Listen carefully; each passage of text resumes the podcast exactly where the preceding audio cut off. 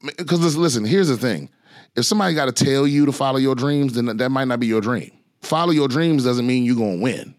You don't know where it's going to lead you. The whole point of following your dreams is because you can't do otherwise. Like, like you, you, you, like I have, I had a visceral reaction. Like if, if, if something happened where I couldn't do stand up anymore, I don't know if I could go back to corporate America. I would just jump off a bridge. Welcome back, B S with Brian Simpson. Um, I think this is episode eighty-three. Yes, sir. Clogging along. Uh, don't forget, if you have any questions, comments, concerns, you want advice from the advice champ, you email me at b s with brian simpson at gmail dot com, or you can leave us a voicemail at three two three, four five one, one nine eight zero. Uh, I am out on the road. The next two cities I'll be in are Tampa, Florida, and Winnipeg, Canada. Uh, I'll be in Tampa this weekend um, at SideSplitters. Uh, you know, if you want to get tickets to that, go to Brian Simpson Comedy dot com or go to SideSplitters dot com. Uh, wait a minute, it's not SideSplitters dot com. It's... Uh, Um, I know this because I just posted a fantastic video. It's Side Splitters Comedy dot com. There we go. Or go to any of my social medias and click on the link tree. And also don't forget, each and every Tuesday evening at the Comedy Mothership in Austin, Texas, I host Bottom of the Barrel, an improvised stand-up comedy show where all the ideas come from the crowd and all the riffs come from the comics. And we, you know, it's hard to get tickets, but those late the late night shows, you can squeeze some tickets. But the first joints be selling out. So anyway, get on top of that if that's what you want to do. Um, and, and that's where we are. Okay, Rob, the elephant in the room this evening is World War Three, right? Correct. yeah, yeah. Well, you know, what's funny is I don't think it's gonna I don't think it's gonna happen. You know. You sound so disappointed. I mean, I think we're I mean, we're, we're finally at the point where I think war doesn't benefit everyone like it used to. So who knows? Who knows, man? Um, the situation in Israel kicked off the uh, Israel-Palestine conflict.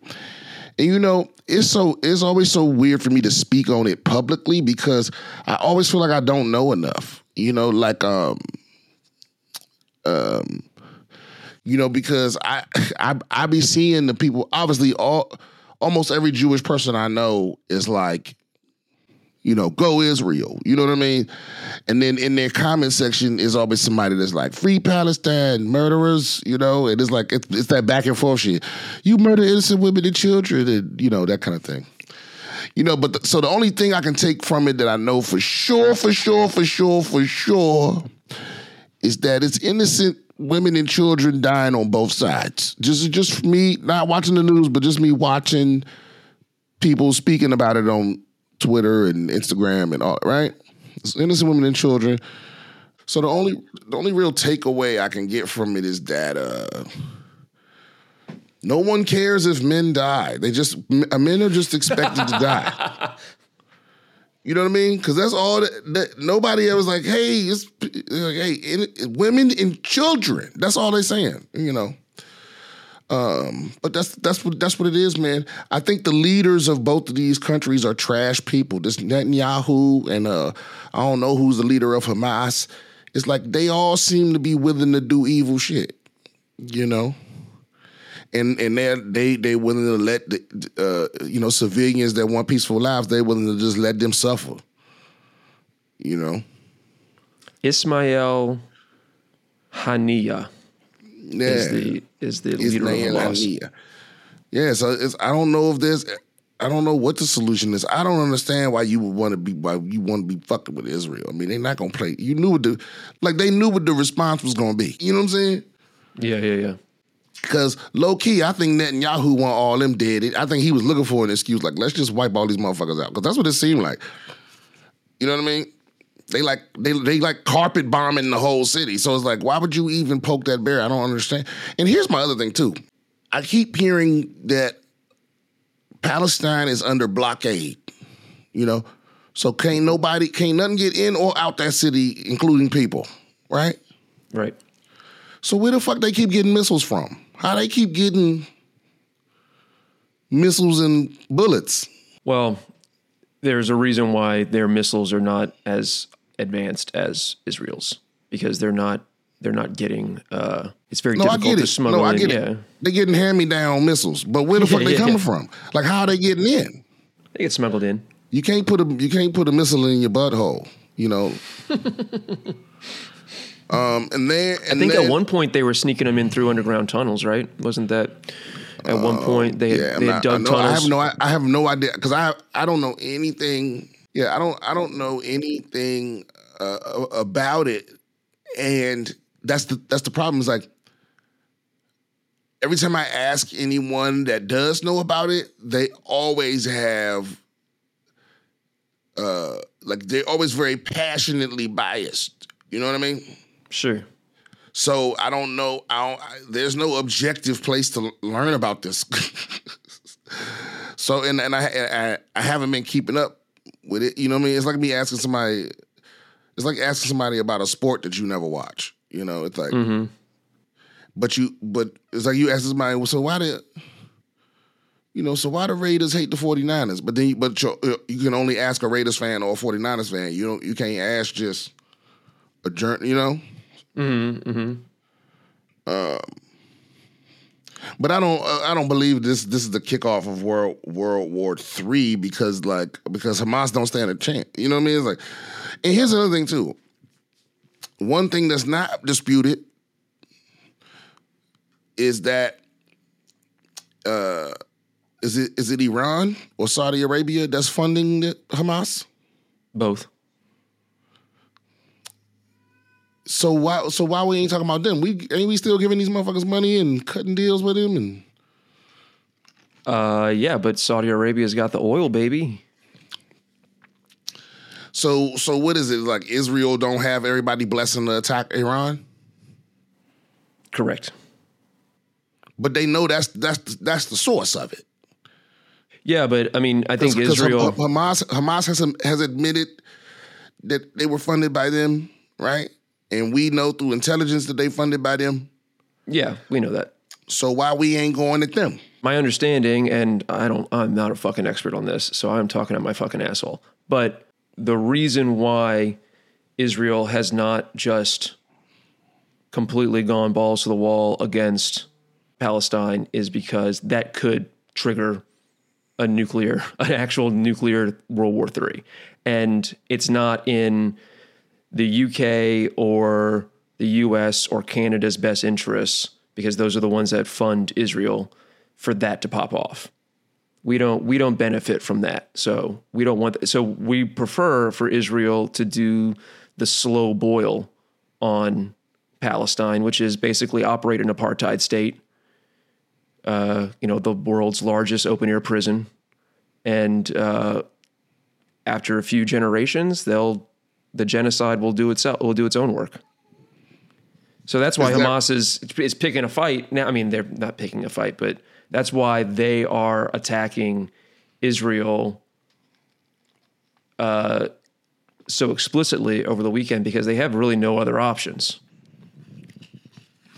You're not really in a in a very good position if you're Hamas. Hmm. You got two, so, two million people in Gaza. Half of them are under eighteen. You have no medicine, no food, no technology. They cut off the power. They cut off the water. They say, get out before we bomb everything, but you can't actually leave. So what are you going to fucking do? Oh, yeah. So that's the other thing. What's the, what is the purpose of not being able to leave?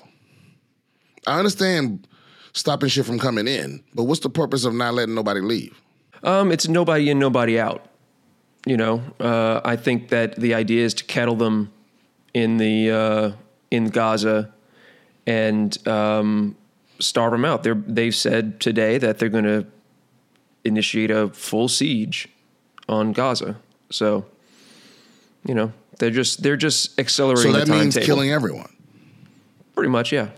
Yeah, I don't know if I can get behind that. I'm not I behind. T- I don't, I'm sorry. I'm not, I don't support that. That's crazy. That's crazy. This is like the world's biggest both the asshole Reddit thread, you know, like there's not really any, I don't really see any good guys in the Israel-Palestine conflict. Yeah. The only innocent people are the ones that's dying. Yeah. And, and, the, and the thing is, like, there are pro-Palestine Israelis. Like, like Netanyahu is not a popular politician in his own country. And it's not like the Israeli citizens are unified behind this plan to yeah, destroy bro, Palestine. Netanyahu seemed evil to me. I wouldn't be sho- I wouldn't be shocked if he is fucking behind, like if he like paying Hamas leaders and shit, or paying people to, because he won't, because as long as Israelis believe that he's the one that's going to keep them safe, then he'll stay in power, you know? Yeah. And also, if so like, Hamas fires rockets at a fucking rave, which is what they did, Hamas fired a bunch of rockets into a rave and dropped some bombs on a rave. You get, oh, it was literally a rave. It was literally a rave. It was a music festival. It was a nighttime music festival. Everybody's fucked up on drugs, and then just bombs start dropping, which Holy is crazy. Shit. See, what I kept seeing rave, but I just thought rave meant something different over there. No, it's like an it was like an outdoor music festival with fucking D Js and people rolling on Molly and shit. Wow. Which that's a bad fucking trip. Or that's the best way to go out.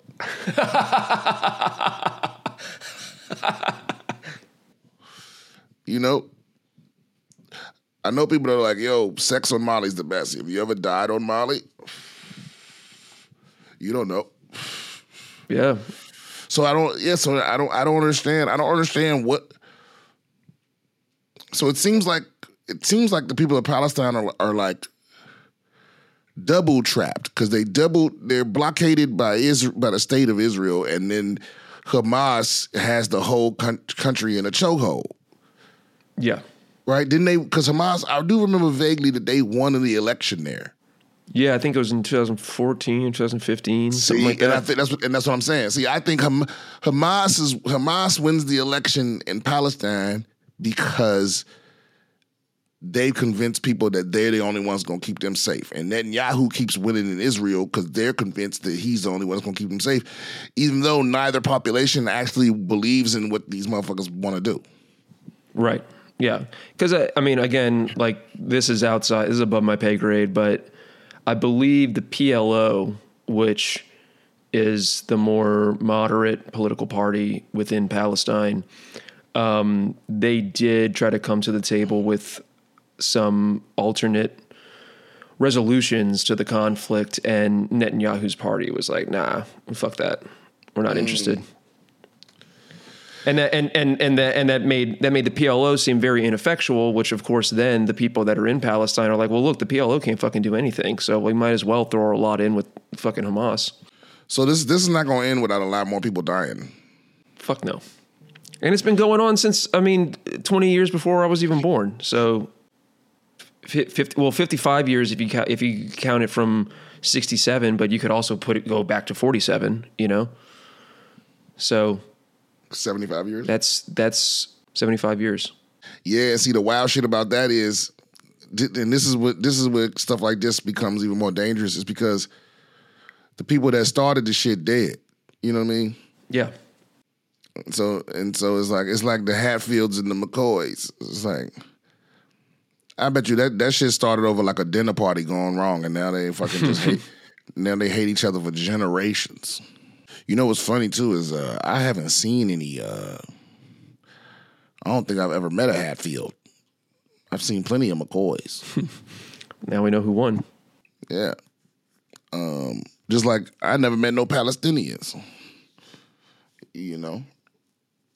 I, I've met a lot of Israelis. Man, you know what's so funny, too? If they if they made peace, they they would make the hottest babies in the world. They fucking are sexy over there. I don't know what it is, what's in the water, or maybe it's the constant ready for war. But, you know, diversity is the key. Um, yeah, so I don't even, because, you know, and obviously we're not going to solve the conflict on this podcast. You know, um, I don't have the right hallucinogenics for that.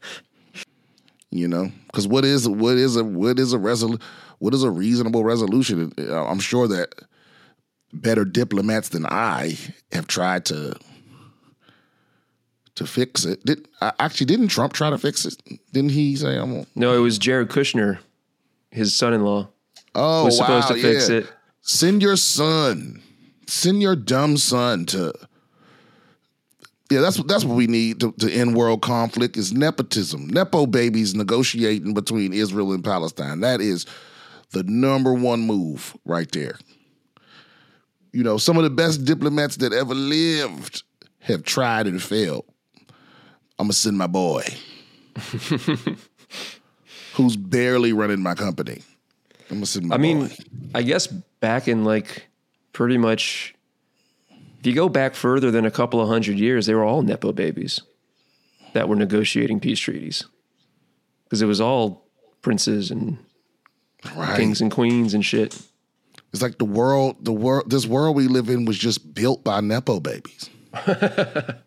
It's unbelievable. Nepo babies and generals. Speaking of, I have a, a recommendation, I have a podcast recommendation for you that I think you'll fucking love. It's called The Fall of Civilizations. It's a Ooh. podcast? It's a hey, podcast. We don't, we, don't, we don't plug other pods on here. I'm plugging it. I'm plugging that one. Fall Why? of Civilizations, because it's fucking great, dude. The it's all about of civilizations. Like, Fall of Civilizations. The one I'm listening to right now is about the fall of Carthage, and it's fucking awesome. They go through the entire like rise and fall of the entire civilization, all mm. of its like origin myths and shit. It's great. Yeah, but I could skip all that because I know how Carthage fell. The best part's at the end. Yeah, actually, you know what's so funny? They failed because of these Nepo babies. Because while Hannibal was at the gates of Rome, they decided to betray that man. They ain't want to send him no more resources. Mm-hmm. Yeah, yeah, yeah. They, they, their, their officials got paid off or intimidated or whatever, and they didn't send him no more resources. And so, you know, so he lost right there. And then Rome was like, now we're going to wipe y'all off the face of the earth. You know, and they fucking destroyed that whole city, destroyed the whole culture, burned every book, knocked down every monument. So it, we know very, very little about Carthage because they were the, because the politicians were fucking pussies. Hannibal was whooping Rome's ass every step of the way, every battle, back to back to back to back, whooping that ass. And right at the end, that's when they folded. Um, that's all I know about the fall of Carthage. I, maybe I, maybe there's more to learn, but. There's some cool military shit with it because they were, they went fucking hard. Rome did. Nah, Scipio. But don't, but don't, don't plug other pods. Okay. They, they ain't had me on, a, on as a guest or nothing. Okay. um, well, do they have guests? No, it's just like some historian who, oh. with a with a good British accent. Oh, is it? Oh, well, I guess I could, I guess I could get excited about that. That's like a, it's like if Dan Carlin would put something out, you know. Yeah. Once a year or something. Yeah. yeah. And they win again. And I again. love listening to Dan Carlin, but you only get an episode like you get only get an episode in the even years. yeah. Yeah. Um but man, he'll give you a goddamn eighteen hour um Yeah, the Wrath of Khans. Um, that whole series about the gang about Genghis Khan. That that was fucking amazing. Huge thank you to Sheath for sponsoring today's episode. Sheath underwear is unlike anything you've ever worn before. The underwear has two pouches, one for your dick and one for your balls. It keeps things separated down there so your crown jewels get some airflow. You'll feel more comfortable and you won't be a sweaty mess, and it makes your package look great, which is a nice bonus. I personally use Sheath. Almost all my underwear are Sheath. Um, I met the people that started it. I met the people that run it. Um, I support the company. It's veteran-owned, and it does what it says. I keep my balls in a little pouch. Now, I keep trying to get them to make the dick hole bigger. I told you. Um, and they, you know, they want me to send in a plaster mold or a three D scan. You know, I don't know what they're waiting on. Um, but I, I'll do it. um, check out their limited edition V Raptor boxer brief designed in collaboration with Cowboy Cerrone. Head in the fall with underwear that prevents chafing. It's wildly comfortable and made to last. Go to Sheath Underwear dot com and use code B S to get twenty percent off your first order. Plus, Sheath Underwear's one hundred percent money-back guarantee. That's Sheath Underwear dot com, promo code B S. Get Sheath Underwear. Support the show. Support your balls. Actually, we have we have a, a couple emails, right? Yeah, let's yeah. do that. Bastards. Email from Pavel. Hi, Brian. Hi, Rob. Great show, but let's dive to the point. I like that. Disclosure. English is my second language. In episode eighty-two at twenty-one forty-five, Rob posed a question. Is it wrong to raise someone else's child if no one knows about it? Mother excluded. Both of you dove into interesting but peripheral, in my opinion, aspects of it. Um, I mean, peripheral's a big one to break out for English being your second language. Um, the obvious one is someone else's child means infidelity. To be exact, infidelity that equals a amount of children like that. I believe the technical term is bastards, multiplied by the ratio between the amount of cream pie shots and amount of pregnancies. This ratio is rarely one, so the question boils down to, is it okay to cheat persistently? Well, the answer is only if this is an open relationship. Otherwise, this is the ground to abort the relationship. Take care, get prosperous, at the very least, rich. Pavel. Um, I don't know. I think we addressed all of these things. I mean, because the real question is, is it wrong to allow someone else to raise someone else's child without them knowing that it's not their child? Um, and of course it is. You know, even though I could, I un, I understand some people have made that, you know, made that a calculated decision, you know, based on the fact of what was best for their child or what was best for them. You know, it's like, I mean, now why are you fucking the trash dude and the good guy at the same time? You know, and then putting the kid on the good guy. I don't know why you would do that. But, uh, I mean, I do know why you would do that. Yeah, but it's still I, I know up. why you would do that. You know? But, yeah, no one, no one's missing the point. Yeah, the, yeah, you've definitely cheated if you haven't, if, if you don't know who, who the father of the baby is. You know? And I've watched, you know, because one of the most entertaining things is, like, um, Paternity Court and Maury and all that and finding out. And, you know, and I've watched, I've watched people swear up and down that the baby is, is this man's and then it ain't. You know? So... yeah, I bet you a lot more because we, we we got a lot of type of responses like that about, oh, it would harm this and harm that. It's like, no, fuck out of here. Listen, stop letting multiple people come in you so you so you know who your baby is. You know what I mean? It's like, I ain't trying to hear all that. It's like, it's wrong every single way, every single time. You know, I mean, how could it? You know, I mean, no, because someone someone did suggest, okay, what if someone's in a like. abusive relationship that they can't get out of. I don't know, but that don't that don't make sense to me because like you got time to fuck somebody else, so that means you got time to escape. What you mean? So then you gonna have, what have a baby and then have it raised by the abusive person? That don't make sense either. So you know, I don't know. Next question. Hey Brian, my name is Crazy. Okay, oh Crazy. Um, and I wanted to say I appreciate everything you do and that I'm a big fan of the podcast. I'm reaching out because I'm twenty-three and go to school part-time and work full-time. I want to have a girlfriend, and I have no problem approaching women because I'm very extroverted. I'm confident and understand what exactly I want in a woman. The problem is I'm tired of women ghosting me and never responding to my texts. I'm a very focused man, and I handle my business. I'm tired of wasting my time with women. I don't want to completely go my own way and never date a woman ever again because what I desire most in life is a wife. I will never get a wife if I do not meet and date women. Trying to get a wife without meeting or dating women is like trying to catch a fish in the desert. You have to show your faith by your works. My question for you, Brian, is what should I do? Should I quit dating and just focus on my life and hope to bump into the right one? Should I continue to date? Much love from Dallas, and take care. Um, well, listen, you're twenty-three, so,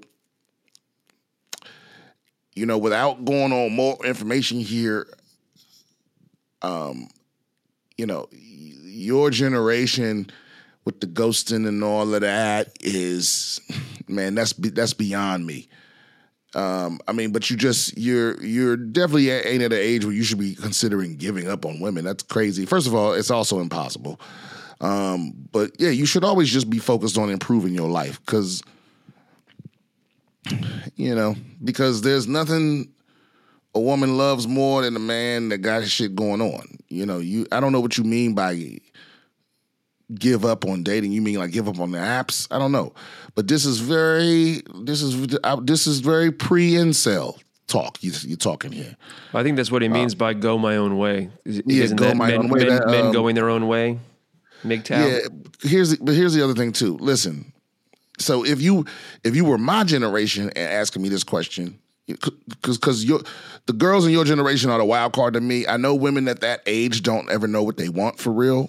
Um, men men also, but like from your perspective, it's like women don't know what they want, and you know. So and and twenty-three is the peak is the peak of their powers and the peak of their options, you know. And so every girl ain't gonna be your wife or whatever the fuck. But if every girl is ghosting you, then you have to look at yourself. Like, what do you? What is it about you?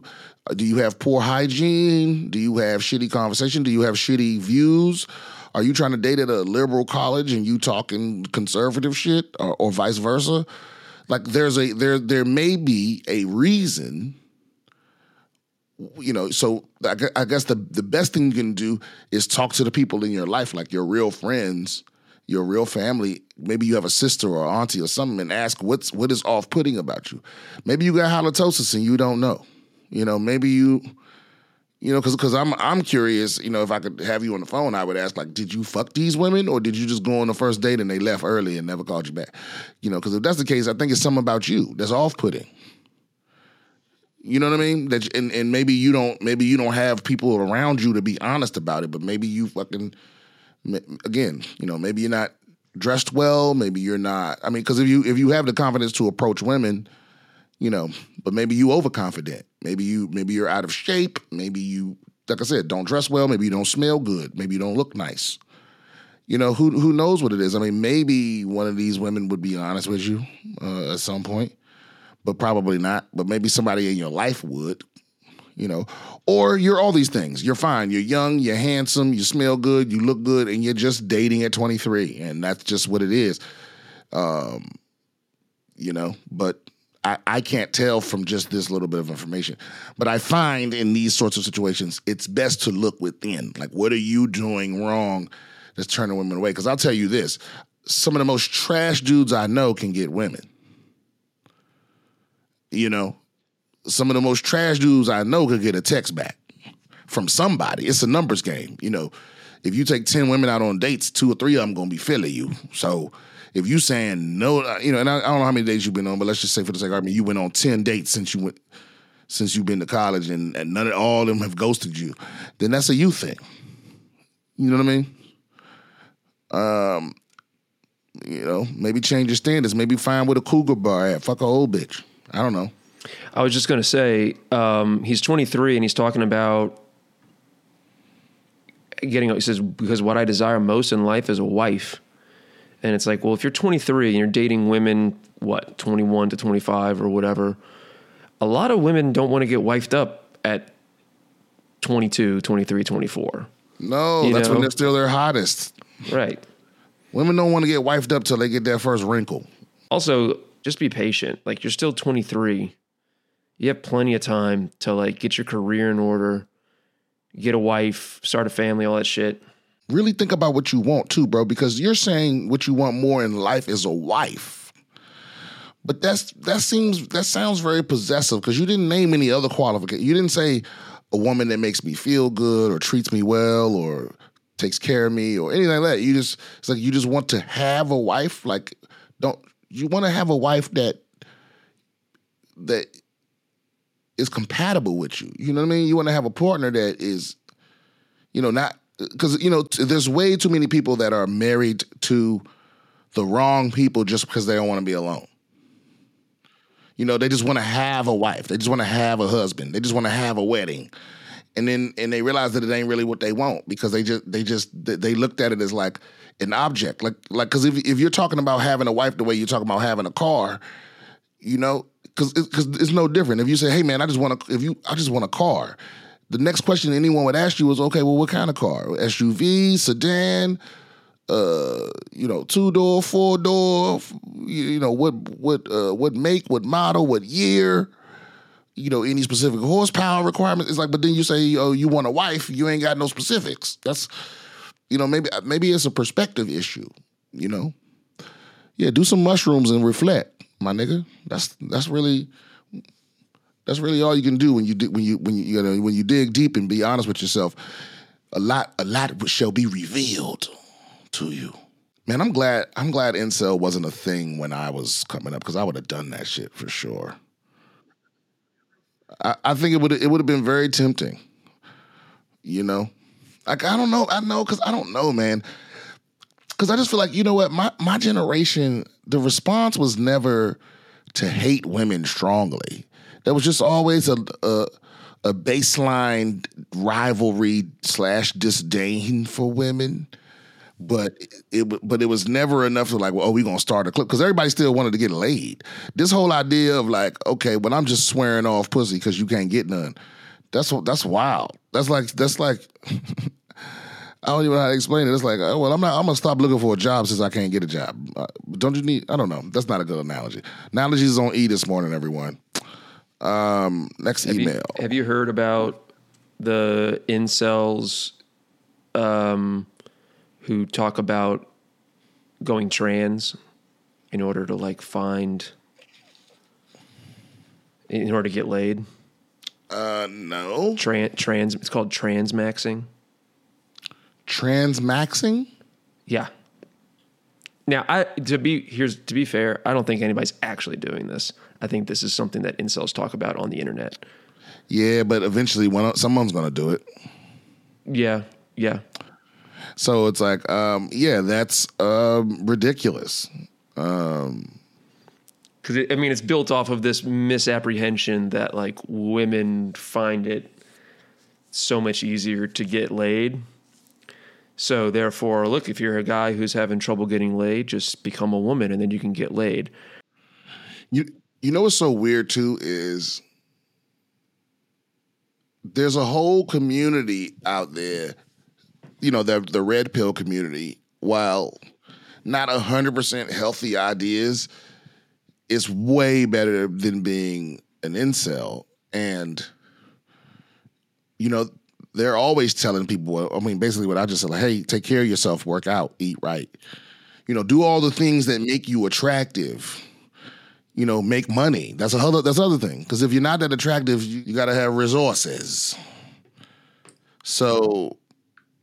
You know, it, you, and I think a lot of times those two communities are like lumped in together when they're really opposites. You know, so it's like uh, some, somebody's dropping the ball. There's money to be made, like ch- charging these. You know, this is why Andrew Tate made so much money. You know? Yeah, I think people are making money off of it. Yeah, yeah, the red pill yeah, and the yeah. black pill. Yeah. So, oh, is the is the incel community the black pill? I think that's the black pill. I could be wrong. I mean, somebody will tell me in the comments if I'm wrong, but I think that's, I think black pills. See, and, and that's that's funny to me because I feel like the red, the the incel community is more like trying to get a baby to take medicine and they keep turning their head. You know, they're not really taking a pill. I mean, I think it comes from the notion that it's just it's just complete existential surrender when you when you. When you mm. decide that you're yeah, an incel. Don't do that. What a pussy move. Don't do that. Don't surrender, dude. Um, okay, next uh, next email. Okay, you've seen Canada's parliament giving a standing ovation to a former S S member who was in the same unit that was known for one of the worst civilian-centered war crimes during World War Two. Anywho, I, you know, you, you never see anybody break out the old anywho. Um A lot of discourse about this. Very toxic overall, but one angle I am not seeing explored enough is how it is clear, a clear indication that this sort of ideology hasn't exactly left this quadrant of the planet. The right is saying, oh, look, the left is harboring Nazis, but conveniently only Nazis live in the Ukraine and Canada, surely not America, while the left has been calling everybody and their mama a Nazi, and now are minimizing a standing ovation for a former S S member in twenty twenty-three. I mean, what an odd fucking time. It makes me think about Operation Paperclip and how our government manufacturers in various industries poached Nazis for their talent after World War Two for strictly technological purposes. Surely the ideologies of the guy who was the chief missile designer for the Nazis and subsequently led NASA, Werner von Braun, couldn't have seeped into those governmental bodies, those industrial bodies, et cetera. Again, what an odd fucking time. Well, I don't know, man, because we we support Israel. Um, um, undoubtedly, it was. I feel like if, if former Nazis were in the government, they would be doing the opposite. So, I mean, it is a nice conspiracy, but I don't know. You know, I don't know anything. I mean, I know what Operation Paperclip is. But I don't know how much. Of, you know, I don't know how much of the rest of the information about it is true, or if it's just conspiracy. You know, because conspiracy people always, you know, being loose with the facts and lo- the assumptions and shit. So. Um, but no, I did not see this because Americans don't pay attention to Canadian news, okay? Unless oh, you didn't hear about this? No. Why would I hear about this? Oh, uh, because people were making a lot of hay about it on, on the internet. Mm, yeah, but you you know I'm not in those circles, Rob. I told you. I don't be I don't be in the have you heard political shit. You know? I t- and especially not from another country. You know what I'm saying? I don't know who the fucking mayor of London is or whatever the fuck. It's like, I don't care. I know. I'm not, because I'm not going to live like I, you know, I, I left that shit behind in college. I'm like, and I'm and I'm living way less stress-free, blood pressure down, all that. Yeah, it doesn't affect you. Mm-mm, mm-mm. Which is, I know, very selfish and cynical on, on, on the surface. Um. Okay, one more from Julio making money. Uh, by the way, everybody, um. I do have the new Odyssey, the fifty-seven inch Odyssey Neo G nine. It is amazing. And the only reason I haven't reviewed it yet is because um, I'm not going to have uh, video up till next episode. This is the last audio-only episode, if I can help it. Um, so I wanted to be able to like have pictures of it pop up or something like that. So, uh, but it is amazing if you were wondering. It, and it's uh, is it overpriced? Yes, yes it is. It is not worth twenty-five hundred dollars. Um, I mean, nothing is. No, there is no computer monitor worth twenty-five hundred dollars.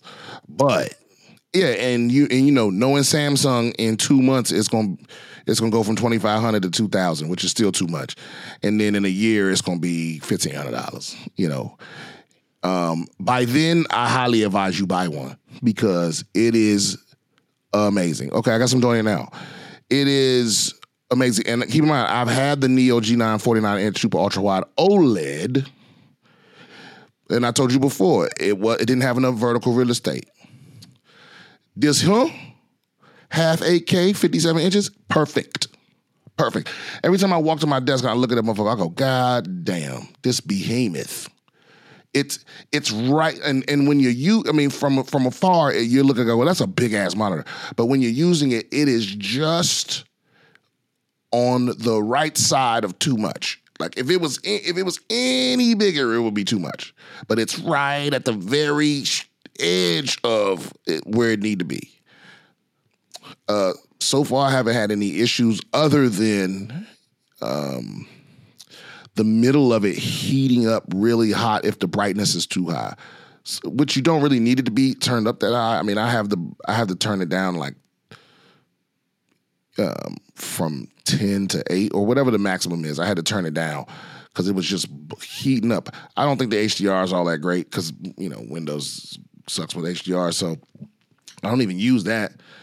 But all the problems with the scan lines, and I did actually I did have a problem with scan lines at first, but that's because I had I didn't have uh, I didn't have the right uh, DisplayPort cable to, because it's DisplayPort two point one.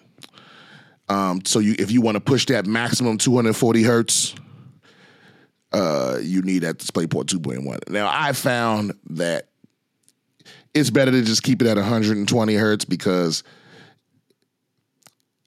I do have the seventy-nine hundred X T X, which is the only video card that can push these, this amount of pixels uh, at two hundred forty hertz. Uh, it's a it's a bandwidth issue. It's a physical limit if you don't have DisplayPort two point one. Um, but the problem is uh, the problem is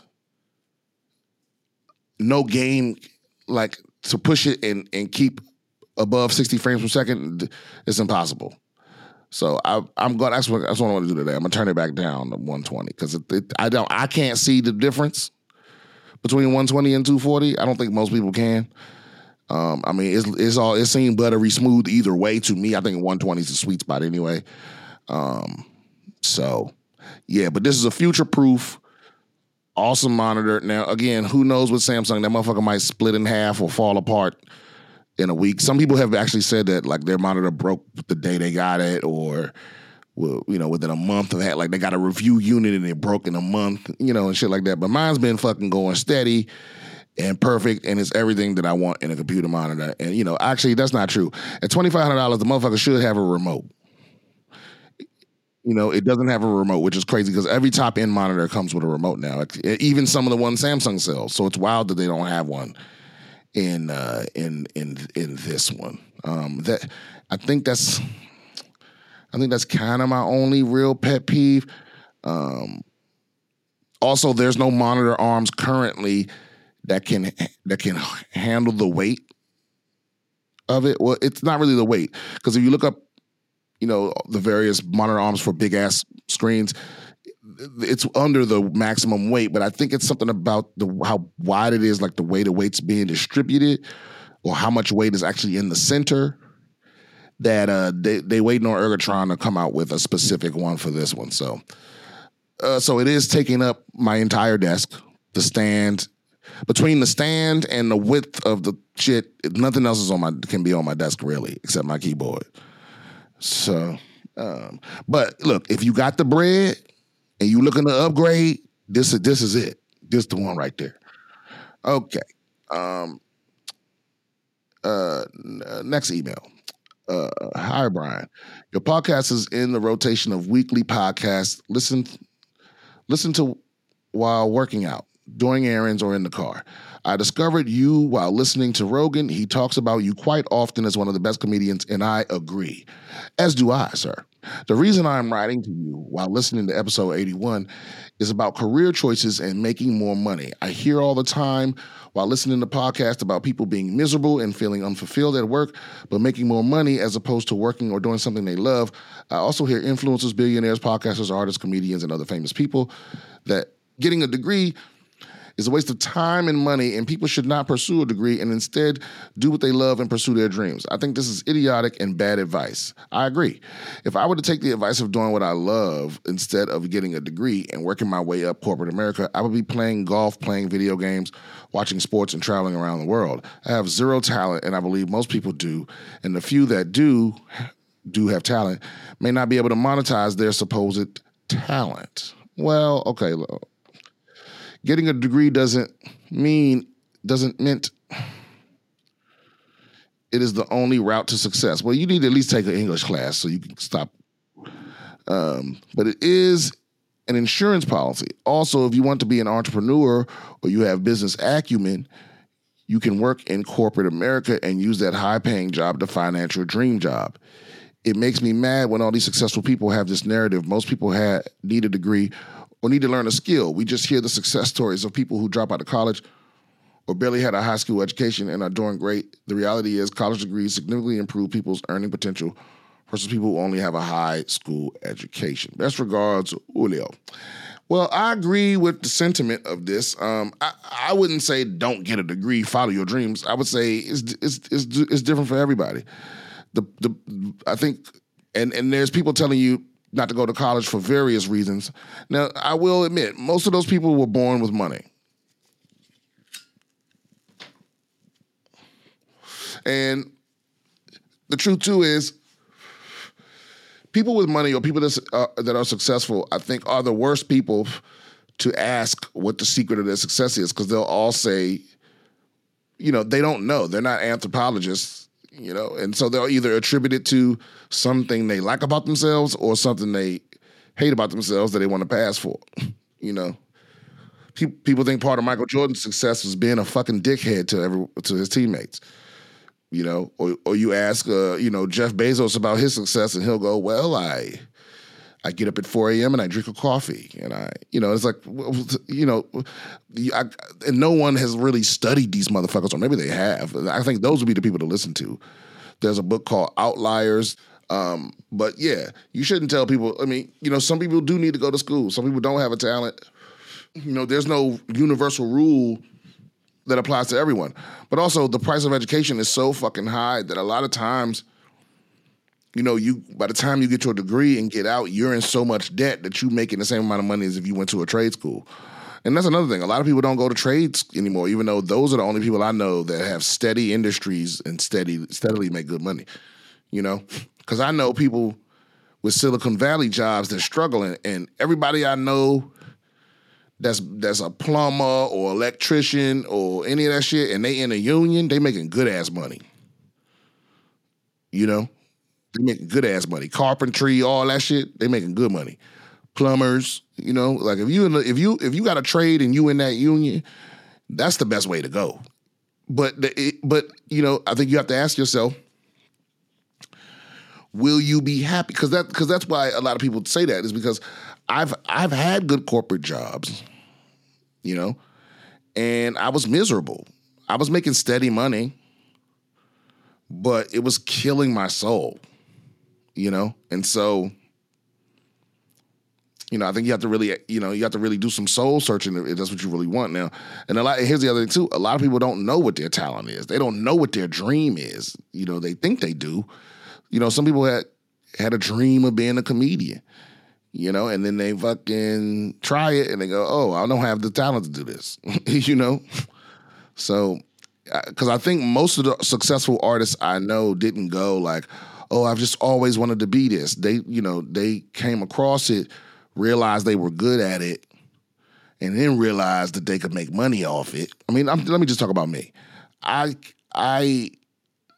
didn't always want to be a comedian, you know, but, you know, I stumbled on it and I was pretty, I was okay at it. And then I realized I could make money from it.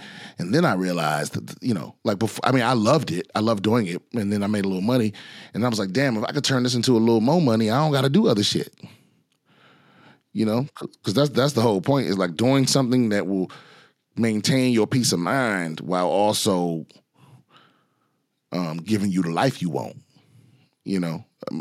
Not everybody gonna be able to fucking follow their dreams. It's like telling somebody to play the lottery, you know. It takes a it takes a perfect mix of stuff, but yeah, don't. I was gonna say like don't end up homeless, because listen, here's the thing: if somebody got to tell you to follow your dreams, then that might not be your dream. You know. You know, because follow your follow your dreams doesn't mean you're gonna win.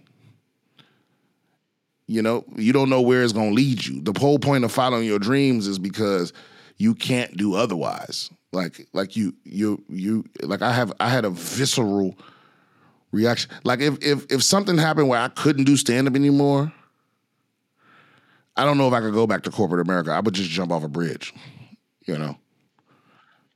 Uh, you know, and I'm not above working.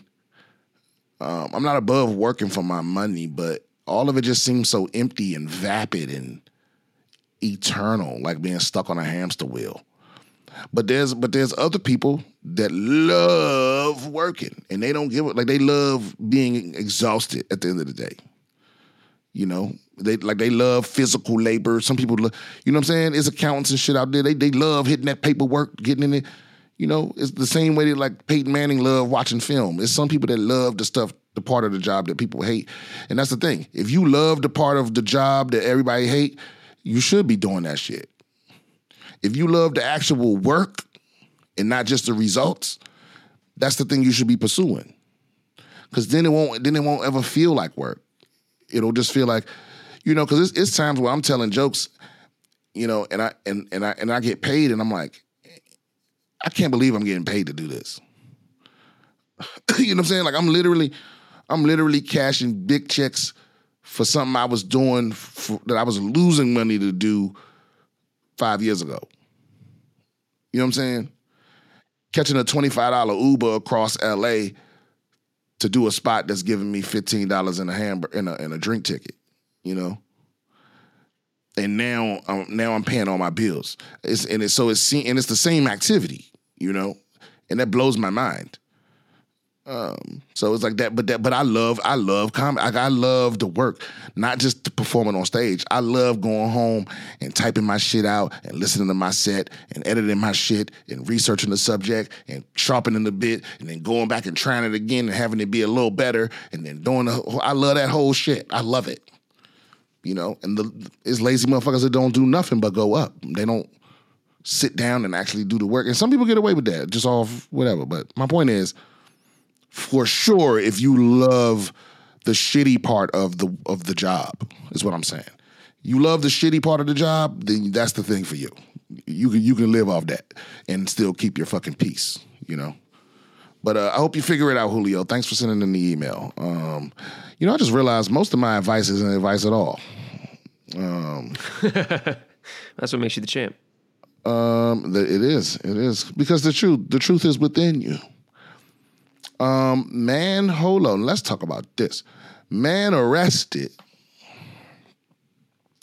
for the nineteen ninety-six murder of Tupac Shakur, Dwayne Keffe D. Davis.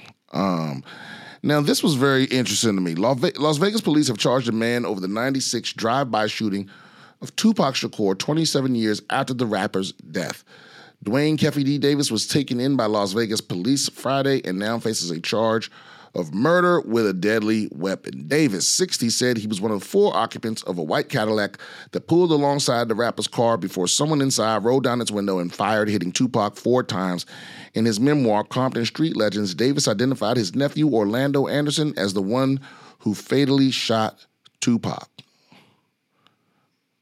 Um, in his memoir, wow, my nigga, you writing memoirs about crimes you did? Anderson, who was a member of the Southside Compton Crips gang, died at age twenty-three as a result of another gangland shooting in nineteen ninety-eight. However, a Nevada grand jury indicted Davis over the murder, with Chief Deputy District Attorney Mark DiGiacomo describing Davis as the on-ground, on-site commander and shot caller who ordered the death of Shakur rather than being a bystander.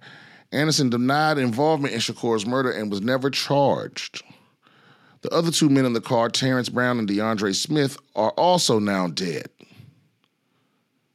So all you had to do was shut the fuck up. Wow, Dwayne Keffe D. Davis. Nevada does not have a statute of limitations on prosecuting murder cases. Hey, bro, you could have Googled that. You could have Googled that. Oh, well, keep reading and you can find out why he... Um, Clark County D A Steve Wolfson explained how a person being aiding and abetting a murder can still be charged for it. In July this year, Las Vegas police served a search warrant at the Henderson, Nevada home of Davis' wife, Pamela Clemens, as part of Shakur's homicide investigation. Cops confiscated several computers, laptops, and iPads from the home, as well as a forty caliber cartridge, the same type as the many casings that were recovered from the scene where Shakur was shot. Okay, holy shit. Um, Davis said in his book that the first time he talked about Tupac's shooting was in twenty ten during a meeting with federal and local authorities. He said he agreed to speak to them about the shooting in exchange for them dropping drug charges in a federal case for which he is facing life in prison. Um, uh, but yeah, my nigga, but you didn't have them give you immunity? Greg Kading, a retired L A P D detective who had investigated Tupac's death, told the Post Friday, Davis provided the gun and he actively sought out Tupac with his nephew. Davis gave the gun to his nephew who was in the car with them, and collectively they went out and intended to shoot Tupac. He provided the gun and his nephew did the shooting, so they are equally guilty under solicitation for murder.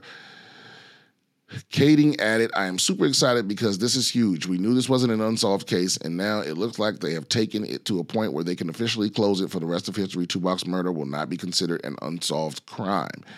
Kading had interviewed Davis twice while he was a cop in L A in two thousand eight and two thousand nine while investigating the murders of Shakur and his rap rival Notorious B I G, a k a. Christopher Wallace, who was gunned down in Hollywood. Following the shooting, Tupac was rushed to the University Medical Center of Southern Nevada along with Knight, who was also hit and listed in critical condition. He died six days later um, of cardiac arrest. Although the shooting took place in a very visible public area, no witnesses came forward at the time. It has been heavily speculated Tupac's murder was gang-related. The rapper was associated with the Blood Street Gang, and earlier on the night of his death, he got into a fight with Anderson following a boxing match between Mike Tyson and Bruce Seldon. Shakur's stepbrother, Mopreme Shakur, told C N N in an interview that he and his family have been frustrated since Davis' name has been floated in connection to the murder for decades. This theory has been looked into for twenty-seven years. Why my family... Ha- My family's been traumatized. My sister, my daughter, my nieces, my nephews, we've all been traumatized waiting. We're waiting for something to happen, for someone to be proactive enough to take action. Throughout his brief career, Shakur, born Lassane Parish Cooks, sold more than seventy-five million records worldwide. Okay. Um, I also read that like there was footage of them getting into the altercation in the casino. Um, and then this guy literally admitted to it in his book, and it still took them... another decade, because I think I think the the the L V P D is sees this as a as a you know as a good thing for them, but to me it just makes them look incompetent. It's like it's like how do you you have footage of the altercation that happened shortly before the shooting, and you have a motherfucker that wrote a memoir. Admitting that, telling you who it was, that it was him, and you still didn't arrest him till twenty twenty-three? That don't make no sense. You know, maybe I'm, maybe I'm missing something. All this, the self-snitching got to stop. This is crazy to me. Why? What on, on God's green earth made you think that you could write in a book that you were accessory to a murder, and it, and you would slide? Right? That's the best story he has. Time he um, got yeah, so, Tupac killed. So, so I don't get so he he so he got immunity from a from a life sentence for drugs for telling them who killed Tupac. Yeah, I mean, I wouldn't be surprised if he thought if he didn't understand that he could be charged with the murder for giving that he would be considered um either a conspiracy charge or an accessory charge. Because oh, he's, yeah. he he's probably thinking, he's thinking like, he's thinking like, well, you know, I'm going to tell him that I'll, I can, I can soften the punishment for this drug charge if I tell them who killed Tupac and it's two guys who are dead. So it should be fine. I can pawn it off on them. And they're like, yeah, but now you're going to pick up a conspiracy or an accessory charge. Yeah, man. Yeah, imagine imagine spending the rest of your life in prison because you fucking stupid. Never talk to the cops. Uh, never, never, never talk to the cops, especially without an attorney.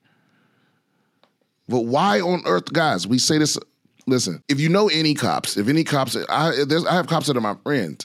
They get so frustrated when you don't talk to them. But even a cop would advise you not to talk to a cop. Even cops don't talk to cops. Cops have their own cops. The internal affairs, when they're being investigated, they wait till their union rep sitting right there. They don't talk to cops. And the ones that do, always, it never helps you. It's it's and it's wild to me when people don't understand that. It's like, just as a rule, nothing you say to a police officer can help you. Other than being polite and cordial, but when but once they inve- once they once they once they asking you about a crime, I don't answer I don't answer questions. I'm sorry, I don't answer questions. My apologies. I can just keep it polite. I'm you know, my apologies, but I don't answer questions without my attorney.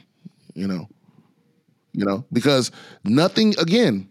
You, you know when they read you your Miranda rights, they say anything you say can be used against you in the court of law. Right? You know what they're not telling you. Nothing you say can be used for you. It's not like if it's not like if a, if, a, if a police officer has some knowledge that um, that would uh, exonerate you, they're not going to come testify on your behalf. In fact, they can't. So there's there's no, no there's no amount of cooperation with the, with the law that's going to absolve you of a crime. You know, you need to shut the fuck up. Don't ever talk to the cops. You know, get and if you if you if you think that they're gonna give you some kind of immunity, you make sure you get a an, an attorney present. You don't just fucking do handshakes deals with the law. That's crazy. Oh, man. All Cops right. are allowed to lie to you. They can lie right to your fucking yes, face. Yes, they are. They they are allowed to lie to you within reason. Um, and uh, in order to, to to to to get a confession up at you, you know. And then and here's the other thing too. They also are allowed to do things that they're not allowed to do. So it, what they're allowed to do is the, is is not the scariest shit. It's what they're not allowed to do that they still get away with doing. You know. So you need to do what you're allowed to do, which is shut the fuck up. You don't gotta say nothing. You don't gotta say nothing. Just be quiet. Just be quiet. Sorry, I don't, you know, because if you just don't say nothing, some, some of them might take that as disrespect and fucking try to, you know, fuck you up or whatever. But I, I'm just telling you, just be polite and firm. My apologies, officer. I don't answer questions. I'm, I'm not answering questions. Right, and and also, what have we learned? When you want an attorney, you just say, I want an attorney. Don't say, I want an attorney, dog. Don't say, I want an attorney, homie. Oh, yeah. That, the, they can, flip, they can flip that on you. Oh, I thought he was asking for a dog. And I was like, silly, there's no lawyer dogs. Nah, fuck that. Apparently, when when your rights are in question, colloquial slang um, uh, isn't acceptable, you know, so... I would like an attorney, please. I want a lawyer. I want my lawyer. Motherfucker. No, don't say that. Yeah, don't say motherfucker. No, no, no. Because they're like, ah, antagonize. This, wait a minute. We can't. How do we know if this lawyer fucked your mother? We can go get you one, but yeah, they're gonna try to play that on you. So one more. Let's do the Airbnb tenant from hell. Let's end on a light note. Airbnb tenant from hell has been living rent-free in luxury home for five hundred forty days and refuses to leave. Holy shit. Five, why didn't they just say how long they did? Five, what's that? That's almost two years. Right? It's a year and a half, yeah. Is that a year and a half? Well, it's three sixty-five. No, that's, more, that's, that, that's more than a year and a half. Right? Two years would be seven hundred thirty days, right? No, that's two years is more than seven hundred thirty days. Because three hundred sixty-five days. three hundred sixty so two times two is seven hundred twenty plus ten. seven hundred thirty. Uh, exactly. Was what I was going to say. Yeah. So, yeah, he's been living in there for a year and a half in a luxury mansion. This is so funny to me. Fuck these Airbnb people. I, I, I it, They bother me. Because people, like, abuse it. Like, Airbnb was originally meant for you to, like, rent out a room in your house. But now people just buying up the houses and, and treat them like hotels, or it ain't no way to, ain't no houses to buy. Anyway, whatever. Let's see what's going on with this guy. An Airbnb guest has reportedly been living rent-free in his guest house of a luxury home in Los Angeles. Oh, in a guest house. Okay, for more than a year and a half. How do, how do you even get away with that? Elizabeth Hersham's Airbnb stay at the property was supposed to end in April twenty twenty-two, but she refuses to move out unless the host... pays her a relocation fee of one hundred thousand dollars. Man, I had this bitch killed. This reason for the bizarre situation is Los Angeles housing laws. A judge has ruled um, that uh, Jovanovic, who's the owner, has no legal reason to evict Hersham f- from the home located in the Crestwood Hills neighborhood of Brentwood due to the city's rent stabilization laws. The city recently... That is so crazy. The city recently introduced a just cause ordinance which requires a landlord to have a legal reason to evict a tenant or else pay for relocation assistance.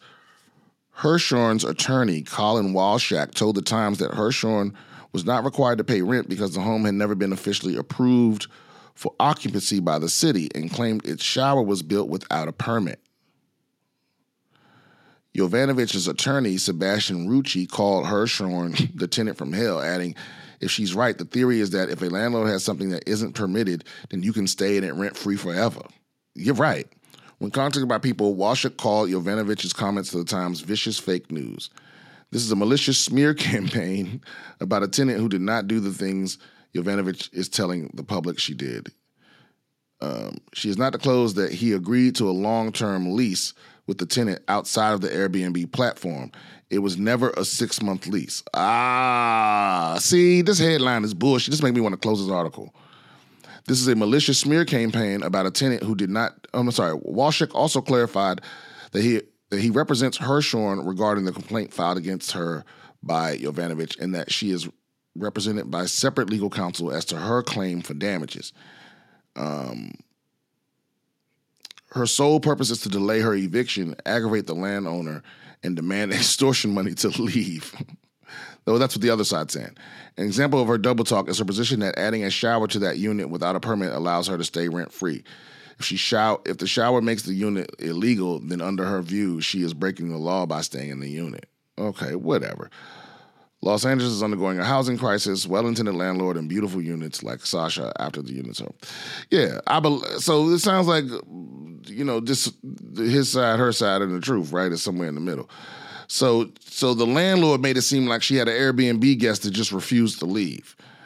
But now, but the other side's attorney is saying the landlord agreed to a long-term lease outside of the Airbnb app. Yeah, that's the part that in another article they highlight is the fact that he didn't want to pay, she wanted to stay longer, he didn't want to pay the fees to Airbnb. Mm. So they had a little side deal, and then she's overstaying this lease or whatever. It's unclear whether there's like a f- actual written lease or whatever, but Airbnb immediately just washed their hands of it like, well, nope, that's what you get for going outside of the... Uh, Yep. Yeah. That's why I don't that's why I don't do that shit with Uber and Lyft. People will pull up and go, you know, because, you know, people will pull up to you at the airport and be like, you need an Uber? Yeah, yeah, yeah. Oh, we, I go, I'll just take you. No, bitch, fuck out of here. That's the whole point of the app. Is so I ain't right, riding yeah. with strangers. You know what I mean? Yeah, yeah, yeah. Or, yeah. Or, or, or people will pull up with the wrong license plate or it's a different car and they try to hit you with the they try to hit you with the sob story. Sorry, man, I just switched. Hey, listen. I don't know what the fucking policy is, but I'm not getting, I'm getting in this car or I'm not getting in this motherfucker. You know what I mean? Yeah, I'm getting in this car with this license plate. Now, it could be the wrong color because the app will fuck up the color sometimes. But if it's the right vehicle with the right license plate and the driver look like they picture, that's the only way I'm riding. You know what I'm saying? Because I've had, I've had situations where like it's a man's picture and they pull up and it's a woman, or people pull up and they got kids in the car. Or motherfuckers, you know, they, or they want to go off app, and I'm like, hey man, I don't do all that. You know what I'm saying, if you turn, if you cancel the ride, you're gonna let me out this motherfucker. It's gonna be hands and feet from the back seat. You know, I don't, but I don't play all that go off the app shit. Nah, nah, nah. You can suck my dick. I'd rather pay the extra fees. You know what I'm saying? Last thing you want to be doing is dying in the ditch, thinking, God damn it, for five dollars. You know. It doesn't. It don't make sense to me. It don't make sense to me. But also, this is a this is a pretty savvy move on the part of the tenant. I'll give you that, because I believe both of them generally. I believe that the that the, the landlord made a, a out of app deal with this lady, thinking she was getting over, and I also believe this lady was like, "Oh, this bitch is trying to fuck me, then fuck them." You know what I mean? And I'm gonna get over. I ain't leaving. Yeah. Yeah, the, the, the squatter, the squatters' rights in L A are, are that shit's real, you know. Um, but yeah, but also on the part of the landlord, don't do handshake deals with motherfuckers. Even if you went outside the app, you should have still did some official paperwork. You gonna just let somebody stay in your shit, knowing goddamn well, or maybe you didn't know. Maybe you didn't know that. Like after so many days, it's like now they can just squat on you, you know. Because so you know, it's like going off the app wasn't the mistake. Going off the app without knowing what you was doing was the mistake. You know, so and now you off the app, so that's the other thing. So now you can't even Airbnb that motherfucker. You know, but it's it's better apps than Airbnb. Airbnb is trash nowadays. I don't know if y'all realize it. Um, Dude, all the they, platforms are fucking trash. Airbnb, Lyft, Uber, they all fucking suck now. DoorDash. Yeah, yeah, but but Airbnb specifically, like it's only a matter of time before they fall. Like. It's to me, it's just way better to stay in a hotel. In fact, I recently did. I went. I went to my homie's wedding. They got a giant Airbnb for everybody for the, to stay in, and I, I still got a hotel. Cause I'm like, I ain't trying to be a part of that bullshit. Like, like because because they they let the people, the, the, the I don't know what they call them, the landlords, the beers, they let them, you know, tack on all type of extravagant, unnecessary fees. You know what I'm saying? They had you paying a cleaning fee and then still want you to clean. You know what I mean? And they they have it set up so they get to charge you extra shit. At, you know, and I'm like, I ain't with all that. You know, in the last one, the last Airbnb I stayed in, it was it was there was mold in the in the uh, in the room, and I was just like, "All right, that's a wrap. It's the last one. Never again." Mm-hmm. And the truth is, it costs us, it costs the same now. Actually, in, in a lot of cases, Airbnb is more expensive than a fucking decent hotel, especially you know for that? Like one or two nights. Yeah, especially if, here's the other thing too, if you travel often, you know, it's just like airlines. Like you get part of one of these loyalty programs, you start getting points. You know what I mean?